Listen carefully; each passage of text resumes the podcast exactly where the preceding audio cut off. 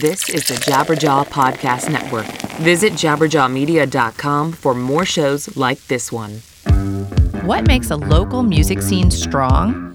In addition to great artists, it's helpful to have some serious independent record labels that can help those artists with the business side distribution, publicity, and marketing, amongst other things. Welcome to the Future of What. I'm your host, Portia Sabin, president of the independent record label Kill Rock Stars. Support for the Future of What comes from Merch Table. With over 15 years of experience in merchandising, screen printing, tour support, and online fulfillment, Merch Table partners with artists and labels looking to jumpstart their business. Visit merchtable.com to learn more and open a store today. Today, we're going to talk to the co founder of the independent record label EYRST Records and one of their up and coming artists about the label and the Portland hip hop scene. It's all coming up on The Future of What.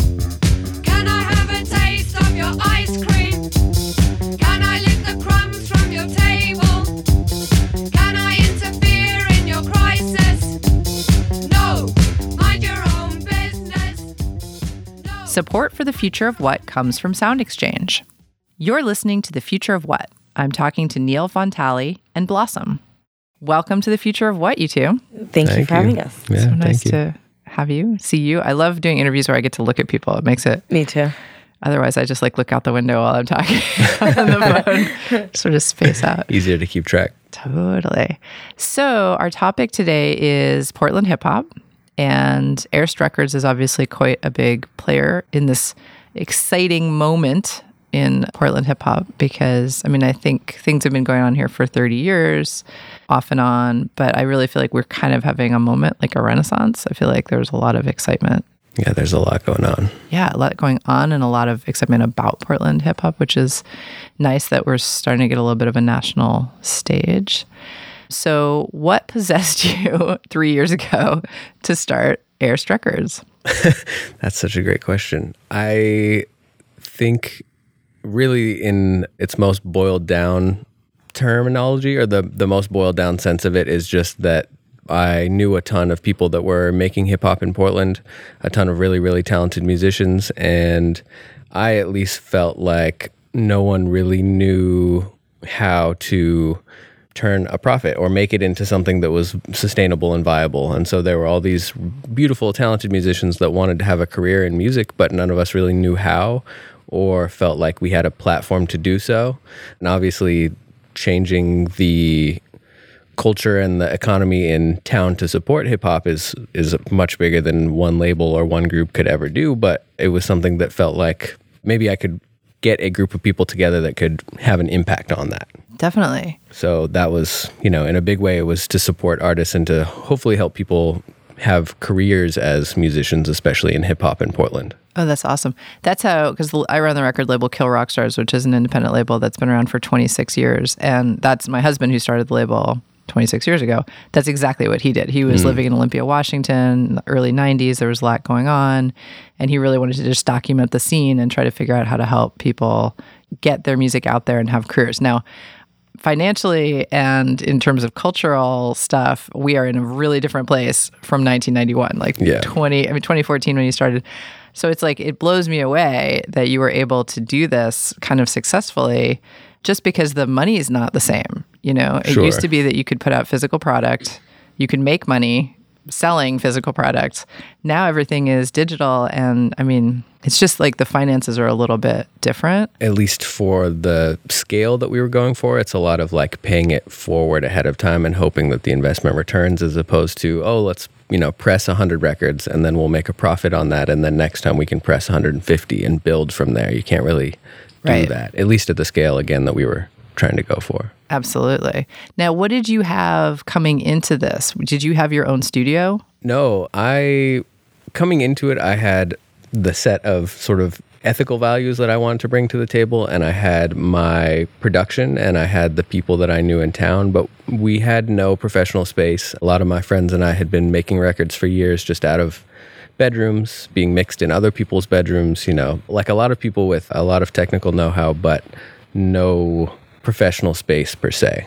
So coming into it, from my end, that's all that we had. But when I started to talk to Martell Webster about investing in the label, he also had a home studio. Hmm. And that's where we were working on a record of his at the time. And I was able to start to bring people like Blossom and Myke Bogan up to sort of do like one off tracks and things like that. And so the idea with asking him to invest was partially that hey you won't have to also spend money on a studio because you already have one so as far as you know building a label there are already little pieces in place that will uh, you know reduce your initial investment monetarily Definitely. And Blossom, you started as a backup singer several years ago. Yeah, I had a friend that sang, and sometimes he'd want someone to come dance or sing for him, so I'd go just because it sounded like fun. And what, I mean, what kind of got you thinking, oh, wait a second, I don't want to just do this for fun. I want to do this for real?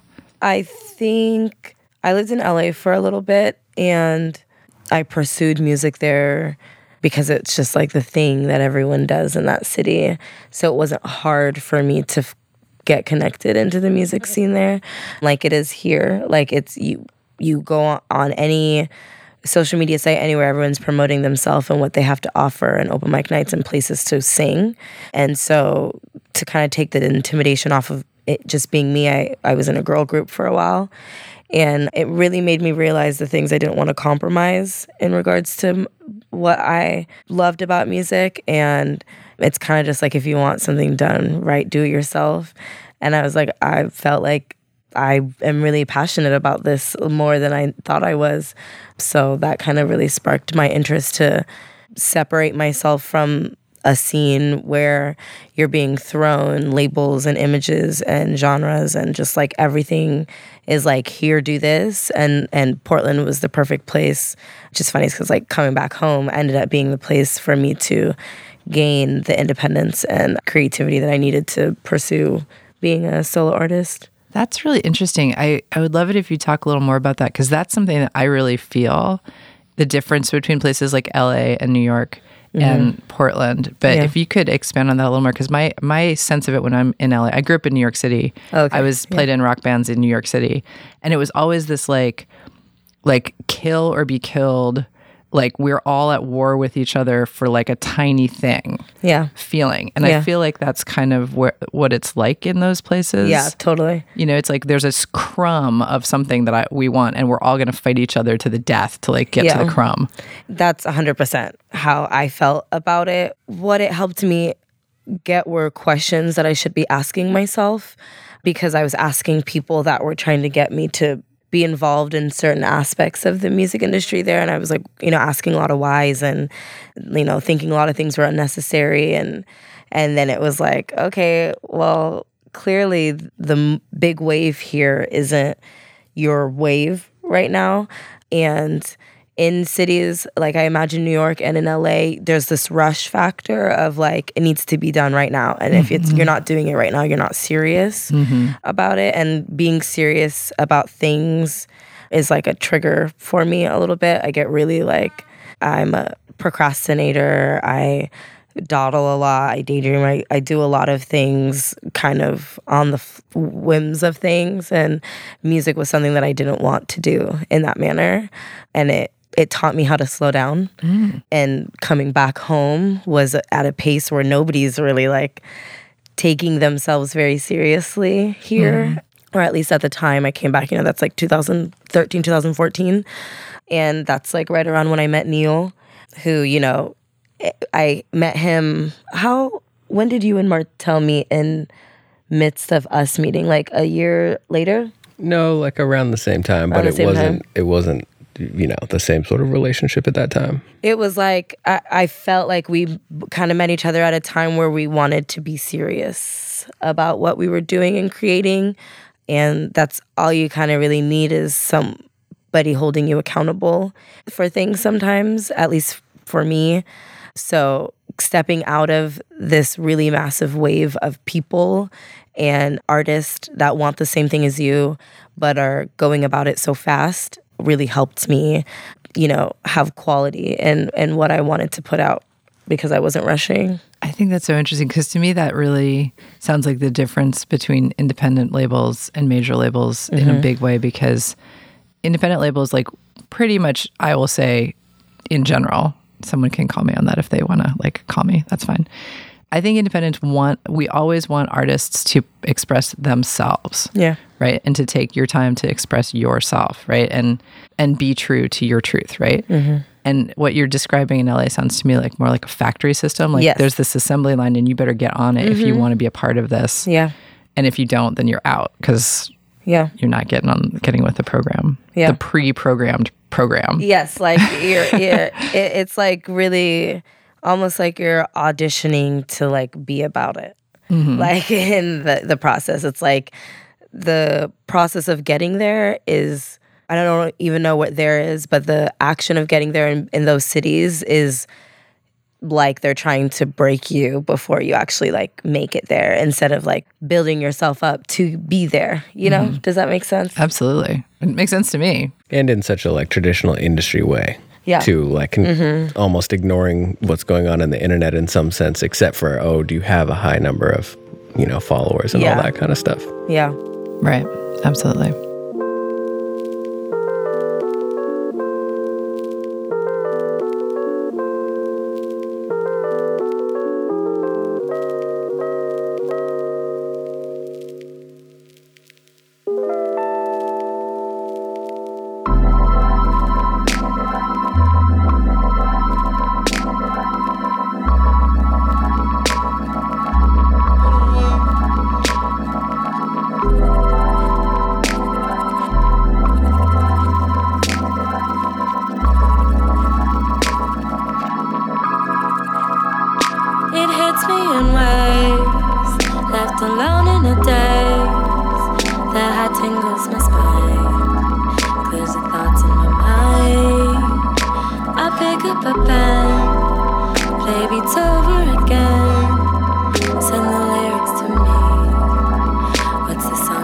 Be?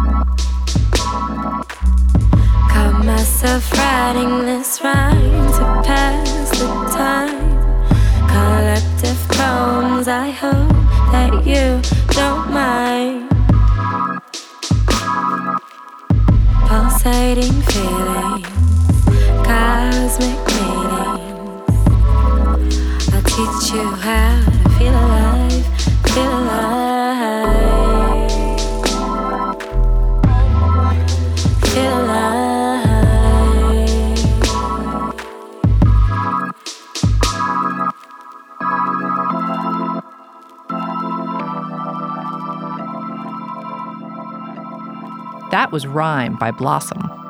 If you're enjoying this program, please subscribe to our show on your favorite podcast platform and leave us a review. To find out what's coming up next, follow us on Twitter at KRSFOW. If you're like us, you love a good newsletter. As an artist, it's a great way to get in touch with your fans, bring them behind the scenes, and offer exclusive opportunities. Share your tips for creating a great newsletter by tweeting us at, at KRSFOW and subscribe to ours. You're listening to The Future of What? I'm talking to Neill Von Tally and Blossom. Okay, so you got together with Martell and you guys had this studio. Mm-hmm. And who was the first artist that you worked with? Well, I think that officially our first signing was Myke Bogan, other than, you know, sort of including that Martell and I make music and are a part of the label. And then Blossom and Ripley Snell. Mm, awesome. So that was our first sort of core group, I guess. Excellent. Yeah. And so when you came to this, I mean, since you came to this with your background as a musician, but not really as a business guy, right? I had been involved in one small business previously, but again, it was more on the creative side. Uh-huh. So it was not so much, you know, in the books or the numbers or that sort of thing. Right. Yeah. So how did you decide when you wanted to like sign an artist and do a contract with them? How did you figure out like what should that contract look like and what are we trying to achieve?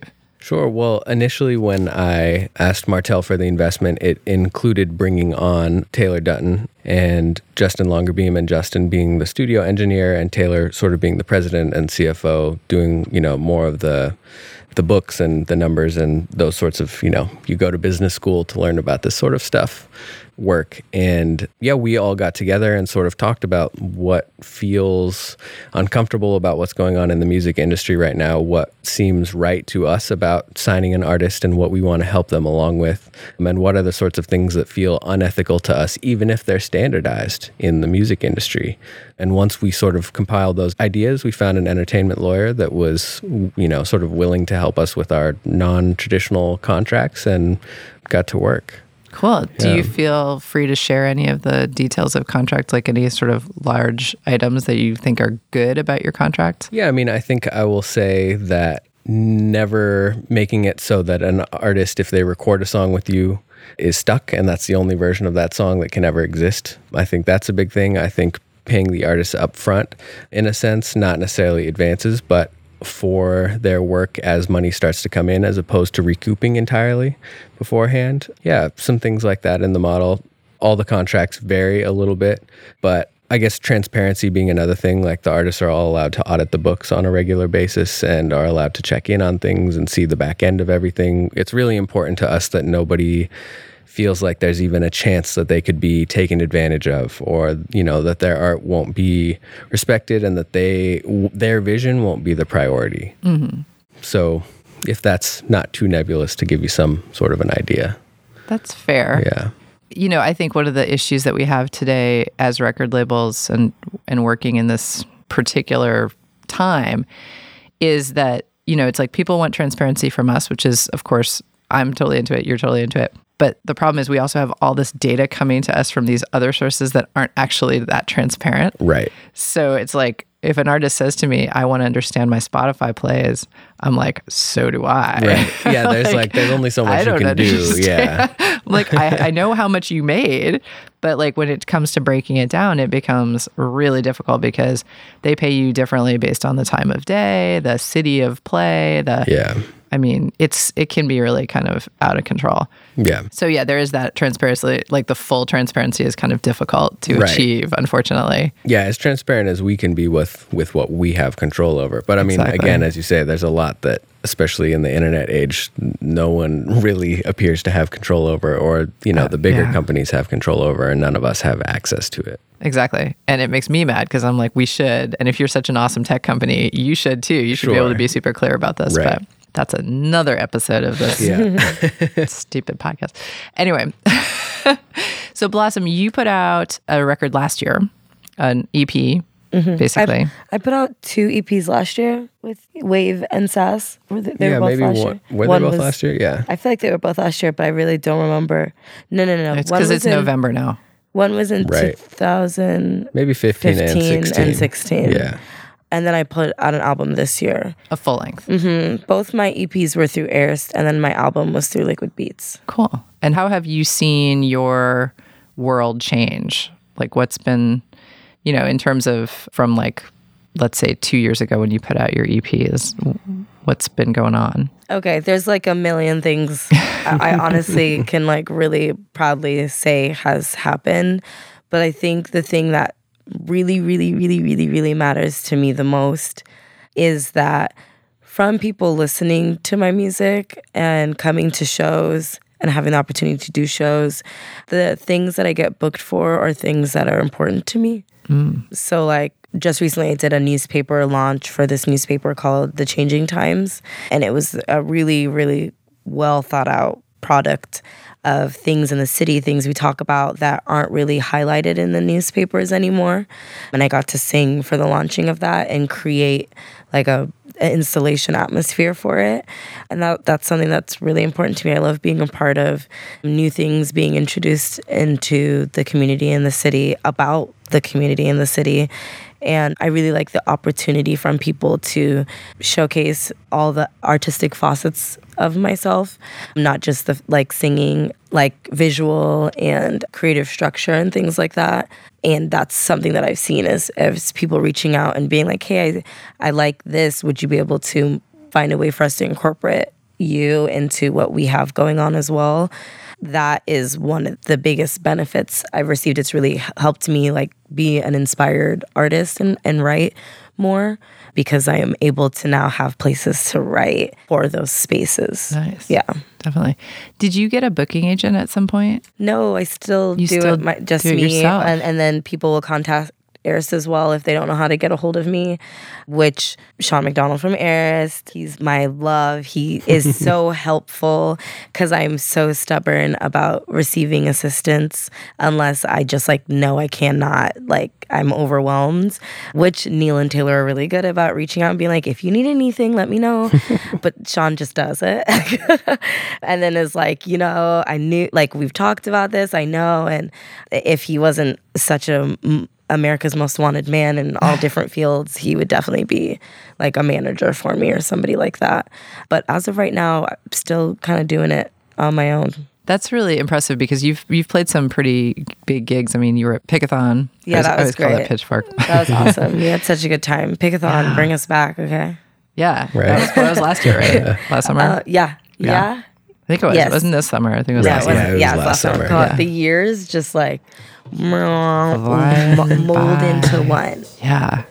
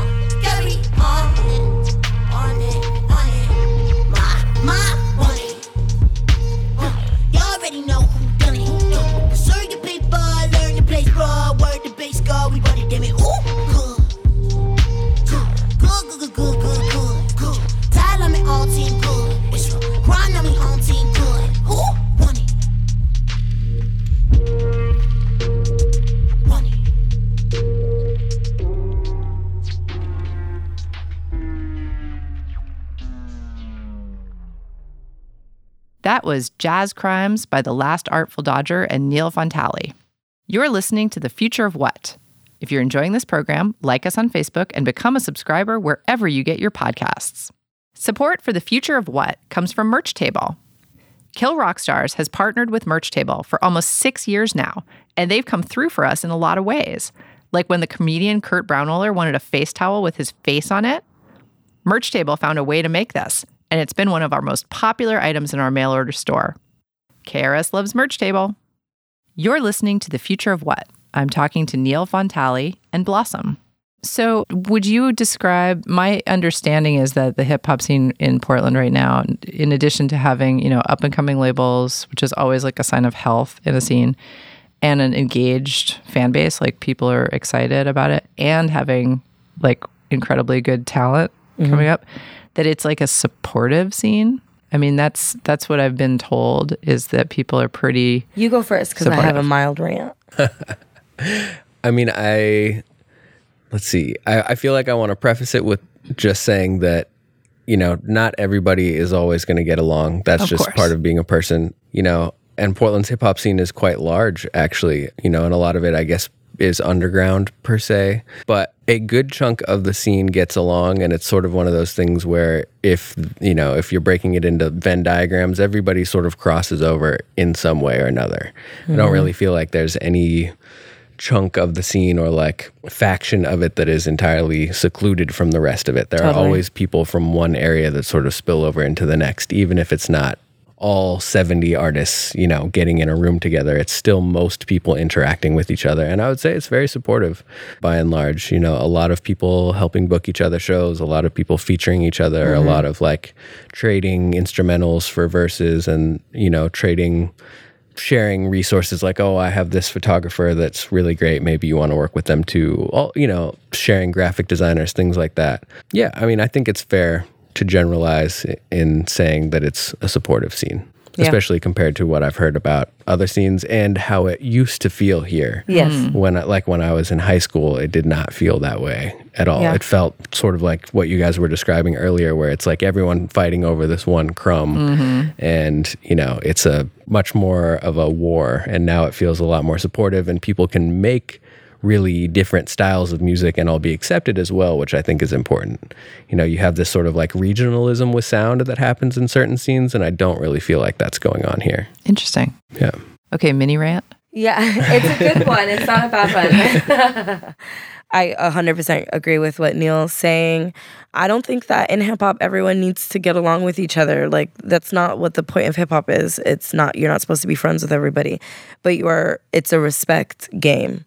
And that definitely is a blurred line between getting along and not getting along. And it has taken a, a long time, like Neill said, in you know his high school era. My cousins used to talk about the hip hop scene when I was younger, and from what I hear about it then to now, is just that the scene needed artists and needed labels and needed fans and needed things like that to be serious. And I think a lot of it was that not enough people were taking themselves seriously. Therefore, it didn't bring a positive energy or a positive community into hip hop. There wasn't enough people willing to like kick down the door and let new people in to it as well. And what I see now is that, like Neill said, there's a lot of sharing going on, and everyone is acknowledging and like I feel like it's starting to be like real hip hop where everyone's like ego is so thrilled on themselves, which is great. You need that. You need to be really hype and excited about yourself in order for people to feel like there's a game to be played and that's what hip hop is at least like to me it's a it's a game and, and a very good one it's a lifestyle and it's something and it's supposed to be real and it takes a little bit of negative energy and a little bit of people not fully getting along or understanding each other and wanting to talk about what they have to offer in it as well. I think that the biggest support in the community are the people that are coming to watch the shows mm-hmm. and that's encouraging everyone to kind of get together and have that energy at their own space as well. That's yeah, that's very exciting. and like you said competition is healthy It's with super respect healthy. Yes, with respect. Yeah. Totally. Yes. Totally. I get so excited when I see other girls in the industry drop a music video and I'm like, "Okay, so oh, so you nice." Then like, "Okay, cool. I got to step my game up." Yeah, absolutely. Yeah. No, competition is healthy. It's I think the difference is that, you know, it's like inclusiveness expands the uh, opportunities for everybody. But I just feel like this is true in in every genre, right? Like in spaces where people have decided like I've, there's a ton going on and I want to start my own label to represent that and like and and you know get more and more out into the world. Like that those tend to be scenes that grow and burgeon and become positive and you know even if there's stuff going on it's the scenes like LA where it's like there's only one path to success Yeah. and you have to get on that path and it shrinks right Mm-hmm. because then everybody's just fighting for that one thing that's like the next thing they need to do Yeah. i mean everyone in when i was in new york playing in bands like we all just believed 100% that we just needed to play to the mercury lounge that one time when that one a&r guy was in the audience and that was going to fix everything Yeah. right like boom overnight we were going to have like these fabulous careers and so we'd fight each other for the like saturday night at mercury lounge spot. And it's like really that never it didn't matter. Like that wasn't the brass ring but we thought it was. Right. and it didn't help our careers to like fight with the people who were actually our friends who are like just trying to get along in the Yeah. same yeah. Building that sort of awareness in the community i think again that the whole idea of sharing like information sharing is super important. It's really important for someone in the community to get a pitchfork review and for everyone to see like oh that doesn't make you. Exactly. Like there's not this like, Like, one step to be skyrocketing. exactly Yeah. yeah, and like th those sorts of misconceptions especially when you're earlier on as an artist i think having a community that can sort of break some of those down and say like no it's just about being yourself continuing to put out quality material and seeing what happens just continuing to work for it you need to like you need examples of that Yeah. totally and now the community is generational enough that i think that's happening too And it goes all the way from the artist to the the venues as well. Like venues, if I could like get every single venue owner in one room and just talk to them about the type of atmosphere that they are also contributing to because I'm like just because you have a building and it's pretty and it's nice and you have this one band come and they're awesome like those two things are there's a million things in between that needs to happen in order for it to be a fulfilling event and a fulfilling night for everybody. Definitely. And there's been like kind of an issue in Portland with venues and especially with hip hop shows. I mean, Totally. yeah classically, that has been a problem. Well, you come in the venue, the bouncer has an attitude, so already you're tense. You go in, the lines are nuts because they didn't expect so many people to come. Why did you not do your research on who you have at your venue? Like they have fans. Expect Right. them to have fans. Don't expect them to have nobody, and then you're short staffed. Right. That's ridiculous to me. I don't understand. Right, right. Yeah. Yeah. And then the I just did an interview with DJ Cliff and we were talking about Love him. Yeah, he's so Mhm. great. he's great And we were talking about, you know, what do we need in Portland to support and expand the, the hip hop scene and community? And he said number one, all ages venues. yeah Yes. And that's true across the board. That's true access for the indie music world. yeah Yes. That's true for every music genre in the city. I completely agree. So I'll plug Friends of Noise again. to Yep. Anyone Yes. who's listening, Absolutely. Go to their website, donate, do something. We just have to get some all ages venues happening in the city for everybody, you know, for the good of everybody, because that's the next generation. Those Yeah. are the people who are coming up, you know, behind you, which Mm-hmm. is hard to imagine since you're probably like 22. 28. Oh. I'm grown. Still. I'm grown, y'all. I got Still.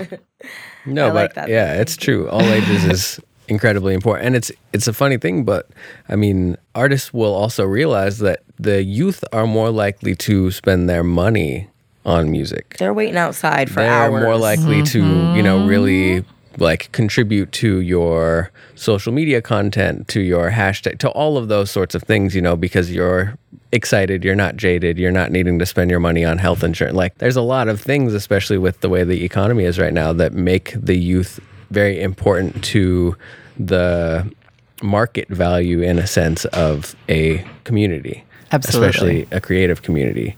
And Yeah. so, you know, on top of them being the next generation to come up, you know, wanting to imprint on them some of what we're doing, you know, in our generation, they they also have, you know, money to spend. That's right. Mm-hmm. And people get confused because they think, oh, those kids are not buying music online. And you're, I'm like, yeah, but have you seen them buy T-shirts? Right. Oh my Right. God! Hand over fist, they'll buy T-shirts and merch and stuff that you got or at the merch yeah, table, be whatever. willing to carry the record around the whole show because they didn't want to sell out, as opposed to like being too cool to wa- carry around the piece of merch the whole night. You know, all those sorts of little little things that Yeah. happen the older you get, unfortunately. Yeah, it's the energy they have to carry around it. Yeah. we just have to. like, we can only carry this booze. Like that's all I can carry. I can have my drink have a or I can have the merch. but not both. oh my god. So what else do you guys think like other than all ages venues, can you think of something that would be like something that we should be working towards to help really expand and improve the hip hop community in Portland? It's funny. I the answer that I had when the label started was the healthier the community is and the more noise we make, especially online, the more bigger publications will sort of turn their spotlight on Portland. And I still feel that that's important, but the way that media is changing so rapidly, especially in the past few years since the label started, it's hard to say that that will have as big of an impact as I used to think it will. Hmm. Like I would love to see Noisey raps part of Vice come do a Portland documentary on the scene. I think that that would matter and that would, you know, bring mm-hmm. some visibility, but I don't think that that's quite as big of a deal as it would have been even four or five years ago. Interesting. Yeah, I mean, honestly, more like angel investors, that sort of thing, more people that have money that are interested in keeping what's going on culturally in Portland alive and mm-hmm. being willing to even invest on an individual basis into artists and things like that, all ages venues. Yeah, I mean, I think a big thing, honestly, is that there's so much money supposedly, apparently moving into Portland. And there are so many people that are, because of money needing to leave, if we could get those new people here involved in what's going on, mm-hmm. I think that that could be, you know, that could have a really big impact. Money, you know, it matters, unfortunately. It does matter. yeah. And so It does playing that game and, and being honest about the fact that we need more people to invest and to really care about the culture on a monetary level, Yeah. I think is, yeah, that's real. That's on that. Gosh, I have so many ideas. It hurts. I get like overwhelmed with all the things. I'm like, I want to do this right now. And I remember when I was in high school, we had a random lunchtime concert, and they gave it was like from Z100 or it was from the radio or something like that. And you know, back then the radio was way more popping than like Spotify. Like now, th- those are the things, but. I, I do think there needs to be a team of people that all they want to do is like be connectors or something. And I know there's reps for every big company in any city. And it's like, why don't we know them? Like, why don't we have Spotify at schools popping up and doing events for kids and bringing a local artist there to talk about it? Why don't we have more panels at schools for every genre in the culture? There's art that is included. Like, we need clothes to wear. There's people that make clothes. Why aren't we infiltrating those spaces for the people that are about to graduate and make choices for college and know that they have those options? I know a lot of those programs are like cut or they can financially afford to do that, but musicians, we can do stuff for free anytime if it means we're going to have more people coming out to see us. And I think that we should take the initiative to volunteer more. Interesting. Yeah. I love that idea because I, you know, I think more and more with the changes in our culture, it's like depressing, but but corporations are where a lot of the money is, mm-hmm. and they need us more than we need them. Yeah. They need us for their for their income, right? So that's a great idea, connecting with corporations in order to get, Yeah. you know, they You get see- access to potential fans and potential buyers, and You see clothing lines, they partner with rappers all the time. Where Totally. like schools doing that more? Or like I mean or I- I know there's like ethical things and like all sorts of things they have to think about, but provide an after school program, connect with a label, an indie label and reach out to them. And which I have had I've had after school programs reach out to me and I've done tons of stuff like that. And I'm like why don't more people know about you? Mm-hmm. That's where where are you guys? And it's just more so accessibility or they don't know who to talk to. exactly, that's a really good idea.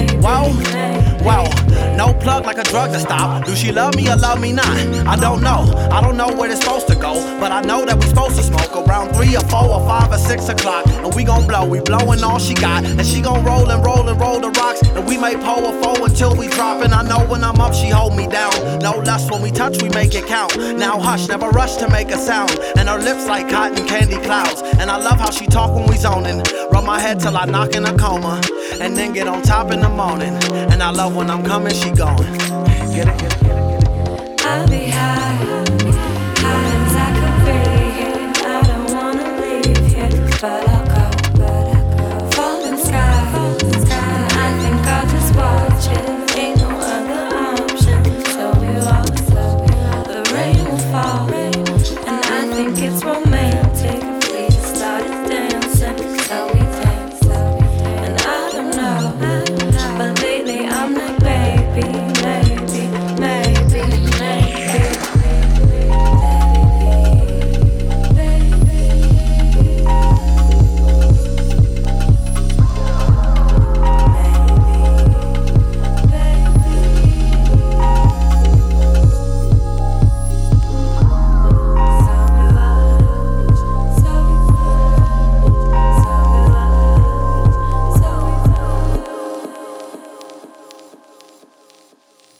Take the Night Off featuring Blossom by Myke Bogan.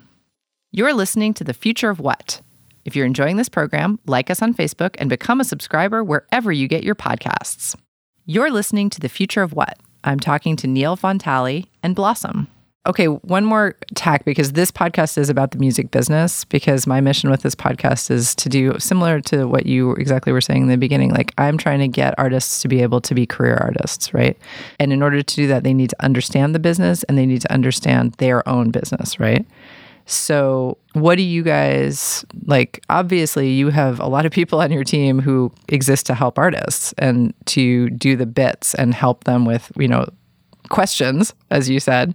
What else do you guys do to to help your artists? Like, you know, do you help them set up their publishing and their songwriting, like ASCAP and BMI and all that stuff? I mean, what do you guys do? Yeah, I mean, I would have to say it's a artist by artist sort of thing, but we try to be as full scope as possible when it's necessary. If, you know, like you just mentioned, if that means setting up ASCAP accounts, if that means pointing you to a chapter in a book that helps explain publishing, if that means explaining what the contract that you just signed for this feature that you're going to work on is, booking shows, all of those sorts of things, you know, we we want to be as supportive as we can. Obviously, internally with the label, it's four people. We all have a lot going on. So sometimes that also means, you know, pointing someone in the direction of, hey, this person might be able to help you out more. Or, you know, trying to help artists find managers. There's just, there are so many different facets to what it takes to be, especially, you know, an independent musician in this era. Yeah, it's it's so hard to like boil that down. Helping you build a website, making sure that you've got press photos, laying out a schedule for what an album release should look like, and explaining what a press cycle is. All of mm-hmm. those sorts of things. Like, again, information I think is just super important. And so being able to impart as much of what we've learned over the past few years and prior to the label on the artist as possible to sort of give a more accurate depiction of what's going on and what it means to have a career is you know definitely definitely something that we offer and something that we strive for you know to make it as clear as possible what is going on and what steps you need to take to really be quote unquote serious you know And Blossom, do you feel like, I mean, because you just said a minute ago that you are always trying to hold on to everything, like all the Yes. pieces. Yes. So do you feel like you have, you're, because you're, you're just like on top of your own business? Like, is, is that where you're, you're at? It's more so it's my child and I just won't let anybody babysit. that's Good way to that's where it. I'm at. Is like I mean Neill seen me attempt to possibly have some some help outside of the air circle and like my best friends.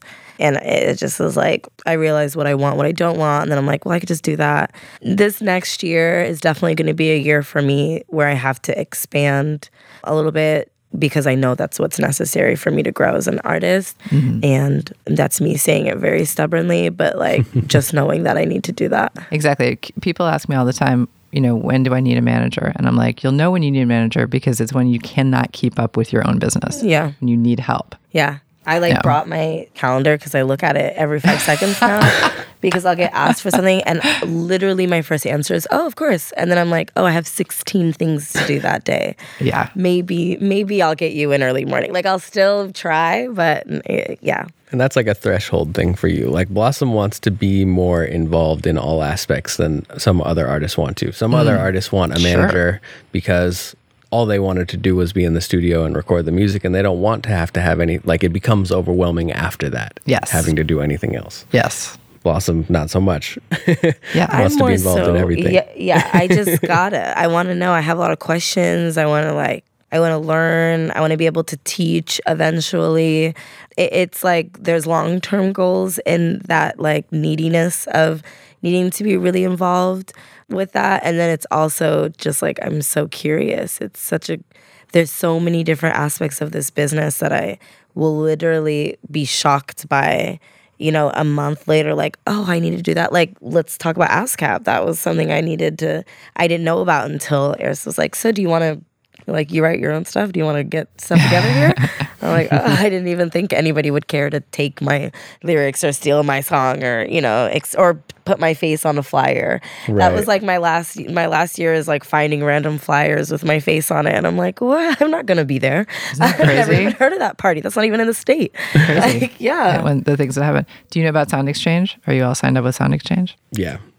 Okay, good. I'm like, good, good. Got to get signed up with Sound Yeah. Exchange. yeah. Everybody is. Good. That's awesome because they're a big sponsor of, of this program, which is Oh, that's awesome. awesome. They're 100% good guys in Yeah. terms of, you know, they pay you for internet radio play, That's awesome. and that is rad. Well, you guys, thank you so much for being with me today on The Future of What. It's been a total pleasure to have you. Thank, you, for having us. And that's our show. The music we played today was used by permission. You heard Blossom, The Last Artful Dodgr and Neill Von Tally, Myke Bogan, and of course, our theme song, Mind Your Own Business by the Delta 5. Subscribe to our podcast and leave us a review. For more info on our shows, check out our website at killrockstars.com slash the future of what and sign up for our newsletter. Our program was engineered by Brent Asbury at Beta Petrol and is produced by Will Watts and Anna McLean. I'm Portia Sabin, president of Kill Rock Stars. See you next week.